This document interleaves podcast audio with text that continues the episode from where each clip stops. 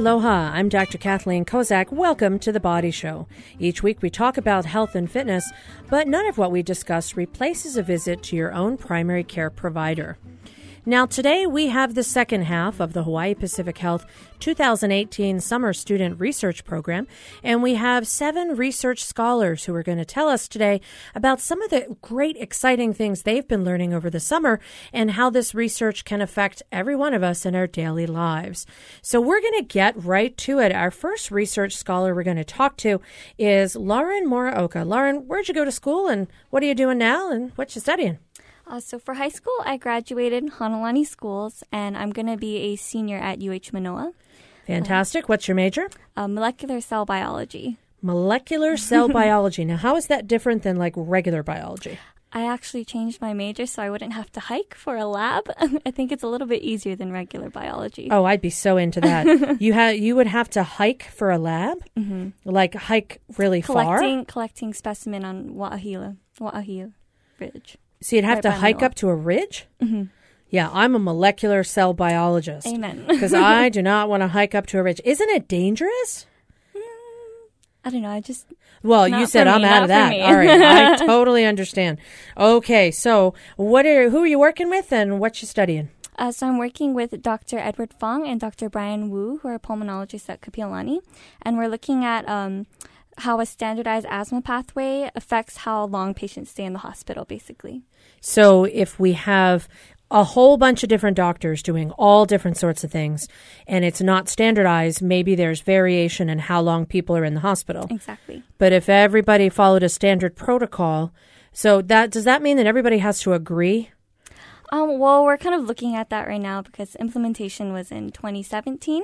So we're kind of looking at how many people actually use the pathway and what that means for the patient outcomes and things like that. So the idea is that if everybody was on a standardized path, maybe we would potentially be able to predict a little bit more about the duration of their hospital mm-hmm. stay. But if everybody kind of does things differently, we can't be certain how that's going to impact the duration of hospitalization exactly. for care. Mm-hmm. And that actually is kind of interesting because there's a lot of what we call clinical protocols or pathways in medicine where we try and establish an agreement amongst a variety of people of a certain specialty to say, hey, let's all do it this way. What do you think?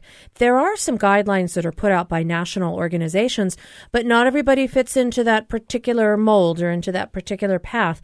So there's always got to be a little bit of flexibility for some individual type treatment, but certainly everybody should get at least a basic level of treatment and all the different elements provided in that. So when you look at the implementation from last year, do you think that we need to implement it more from what you're seeing? From what we actually haven't gotten all of our data back yet and analyzed, but from what I've seen and talked to actual clinicians, they say they feel a little more comfortable doing the diagnoses and things like that when there's a standardized way to take care of your patients.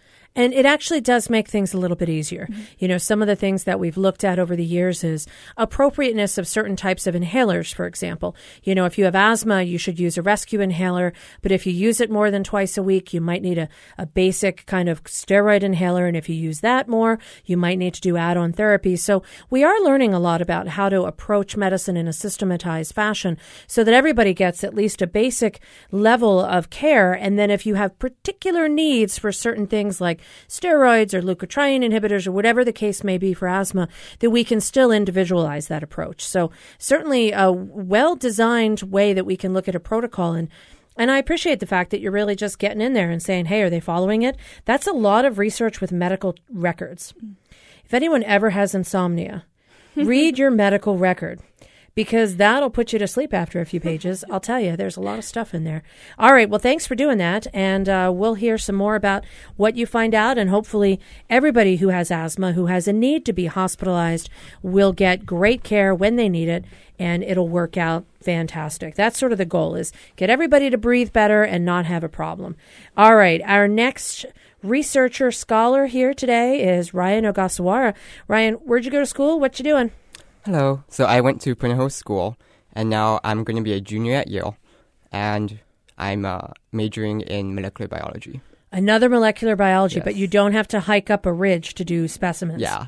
Okay. Well, that's good. I don't know if there's ridges in Connecticut. I'm not so certain.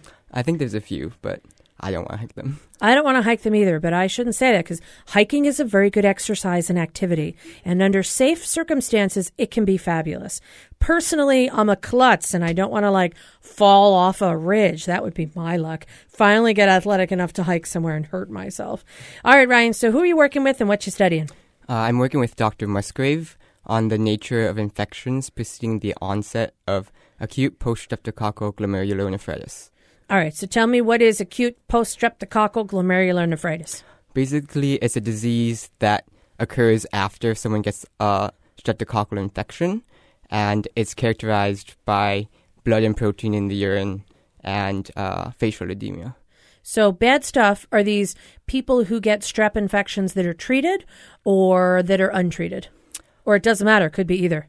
It could be either, and usually it goes, you get a streptococcal infection, and then usually it gets better on its own.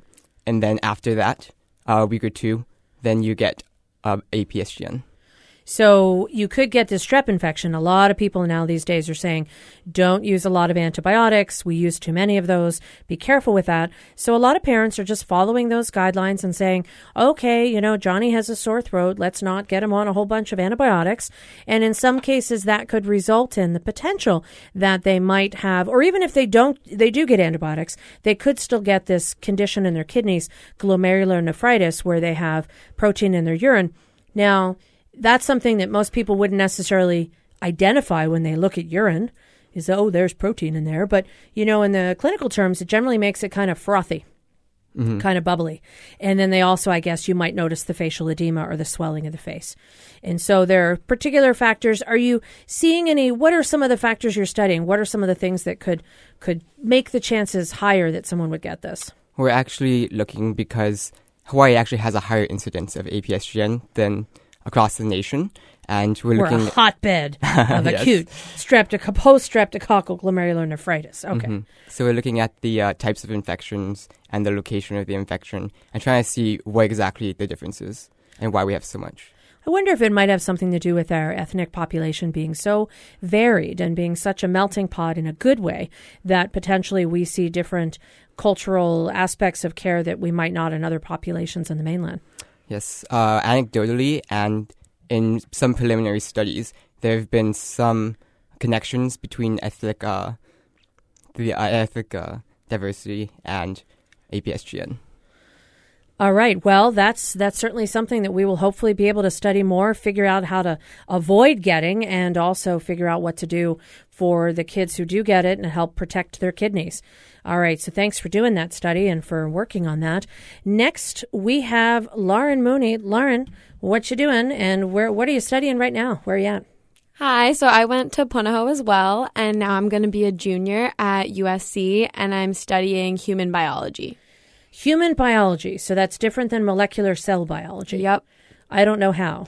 Because I didn't want to do molecular cell biology. Okay, that's a good reason. She didn't want to hike, and you don't want to hike either, and you just want to not have to deal with molecular stuff.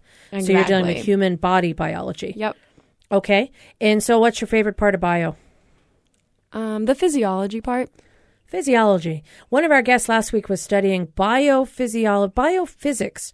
Okay, it was something, the word physics, which just scares me in general. But yeah, I think it's really interesting that we're having all these particular subsets. I know when I was in college many years ago, probably before you were all born, which is sad for me, biology was biology. It was either biology or maybe molecular biology, and that was it. There weren't any other variations. But now we're really learning a lot about different things and getting down into the nitty-gritty details of the way that different biosystems operate and how they interact and what we can learn about it. Good. Okay, so what are you learning this summer? So I'm working with Dr. Shilpa Patel, Dr. Melinda Ashton, and Ms. Amy Onaka, and we're researching how we can use automated blood counts instead of manual ones to help us better diagnose infection and inflammation.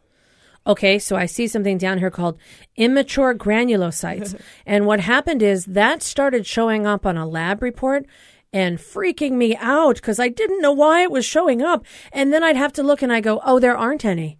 Oh, okay, so I shouldn't worry about it. But when it first showed up, I thought, oh, no, there's immature granulocytes. So what are immature granulocytes? So immature granulocytes are basically just immature cells, and usually the presence of them means the bone marrow is acting up.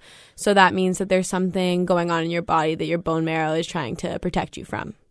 And that's not something you generally want to see in a blood test, which is why I was freaking out. And so it's actually reported out on some of the diagnostic and clinical lab reports that we get in our office when we do different testing for patients. And so when we see that, you know, if there is a high level of that, is it always something serious? Could it just be like an infection and your body's building more white blood cells? Or is it always like, uh-oh?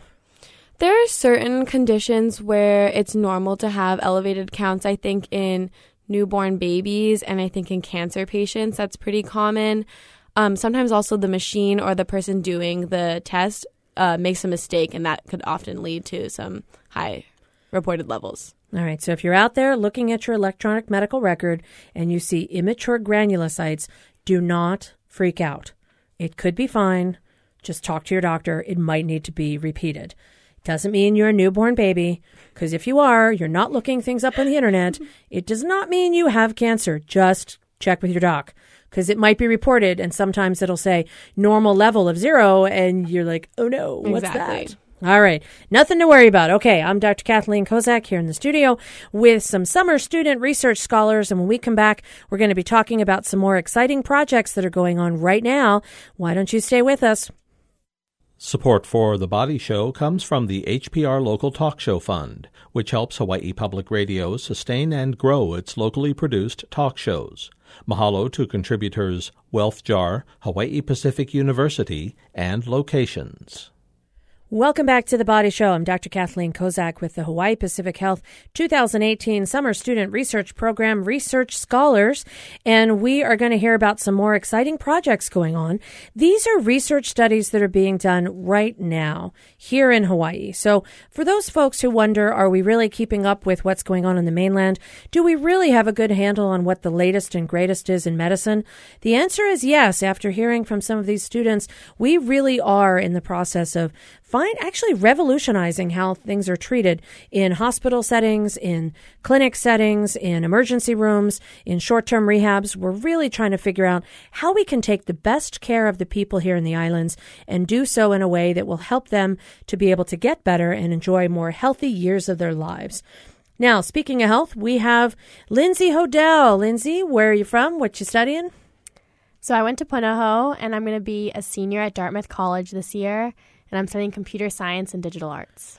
Interesting. Computer science and digital arts. Yeah. So art that is done on the computer. Mm-hmm. So I've taken modeling on the computer and then animation. So you know how to do it in a computerized way. I can't even do it with a regular pen. I mean, stick figures, horrible handwriting, welcome to my world. So you're learning how to do it in advanced computer science technology.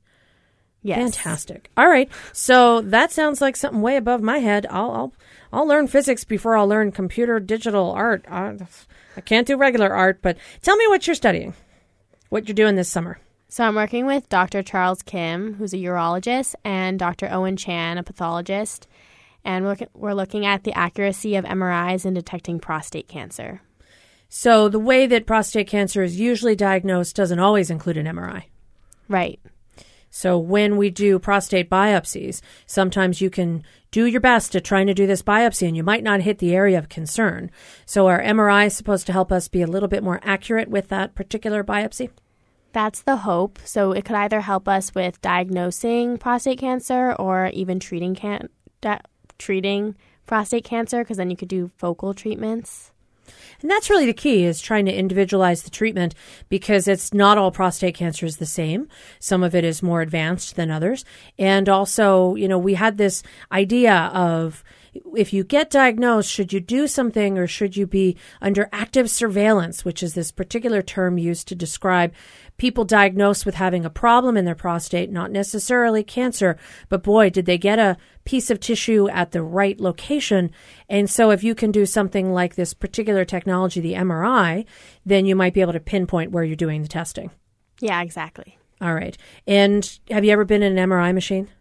I have, actually. Yeah? Did it freak you out a little? Yeah, it was really loud, and it took a long time. It is loud, and it does take a while, but it is actually a really good way to take a look at soft tissues, nerves, and bones, and muscles, and that interaction of all of them. It's a big advancement from what we used to do with x-rays and CAT scans. We're now getting even fancier with MRI, so anybody who knows physics might know that it's measured in Tesla. So, 1.5T MRIs do a certain amount of imaging quality. 3 Tesla MRIs are the latest here in the islands.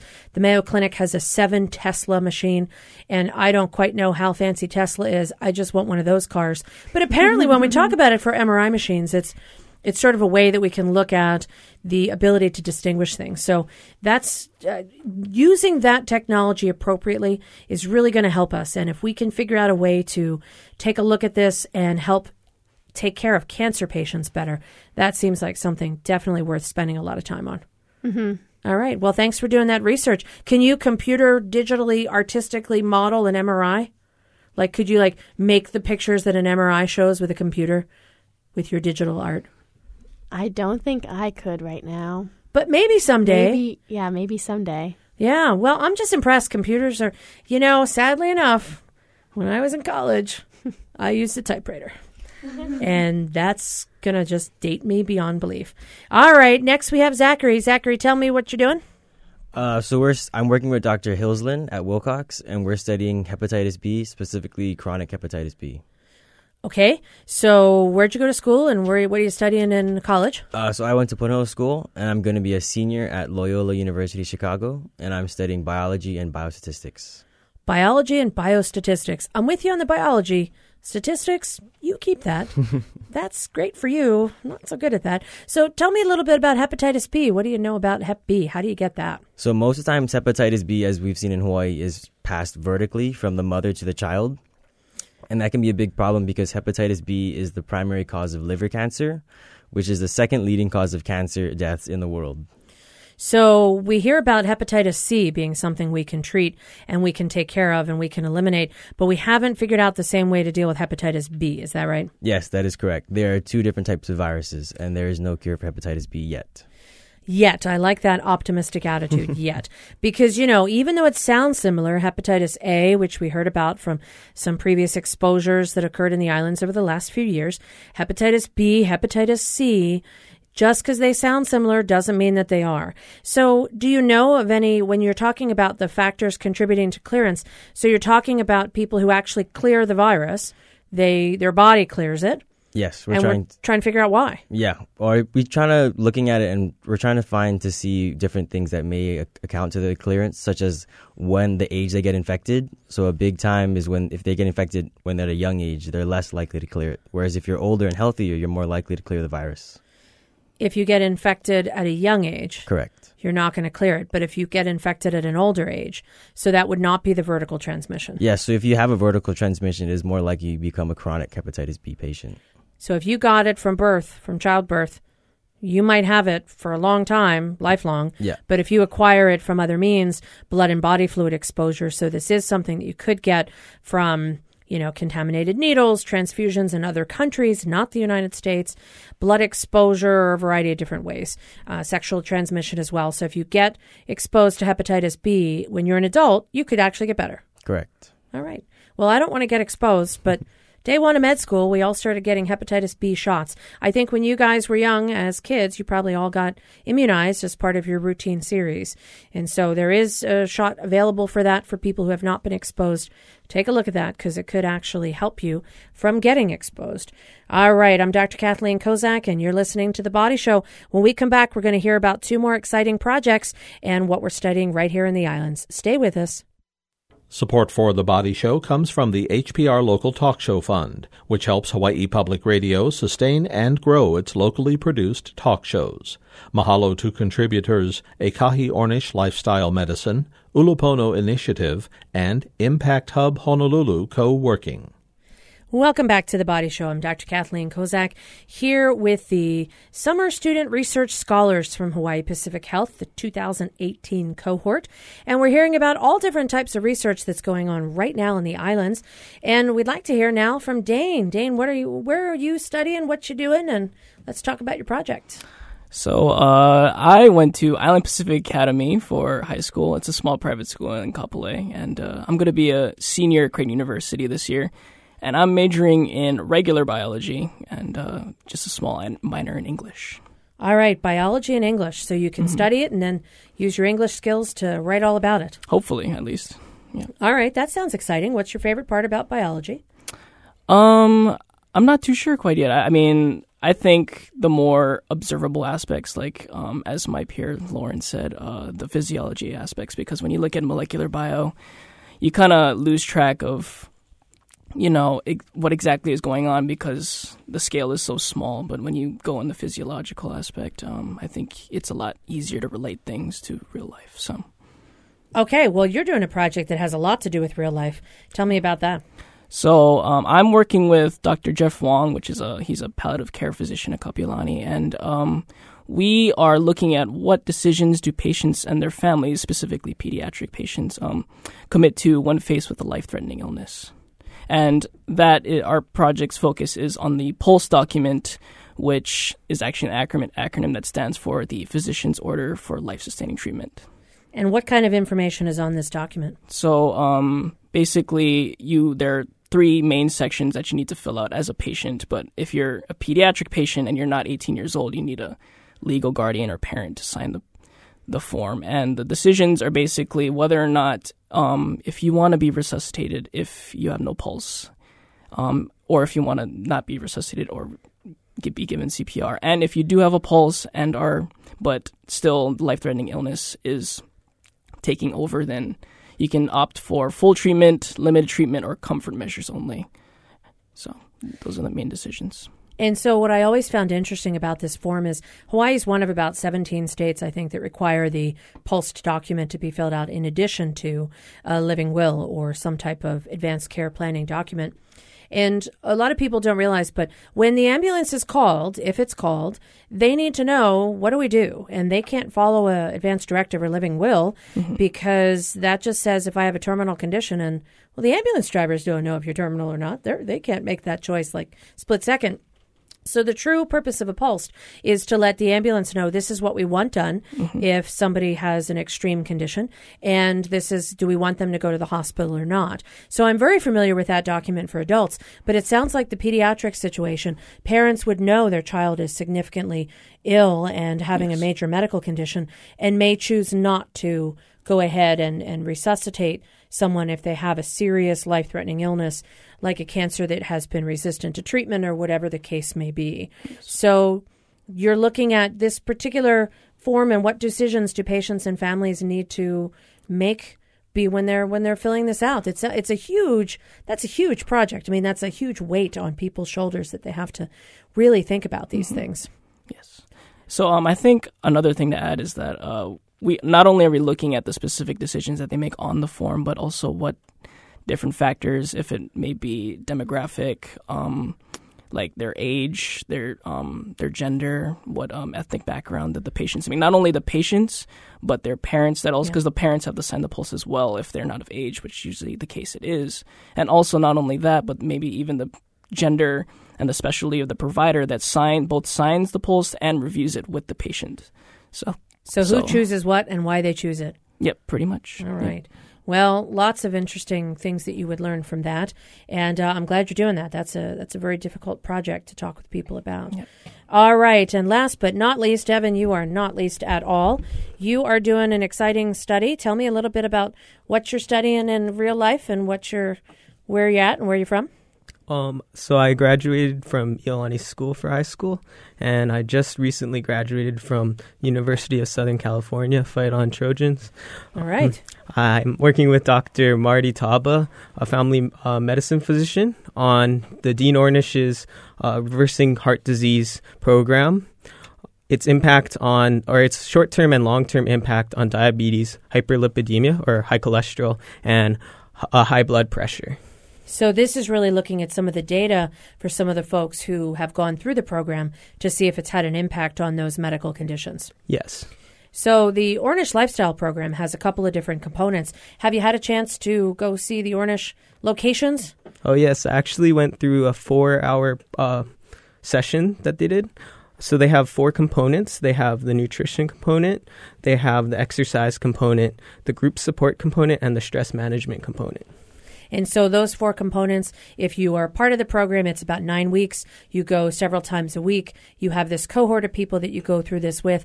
And previously, and actually on the mainland right now, it's considered intensive cardiac rehab. So if you have a heart attack or a cardiac event, this is a program that you may be referred to.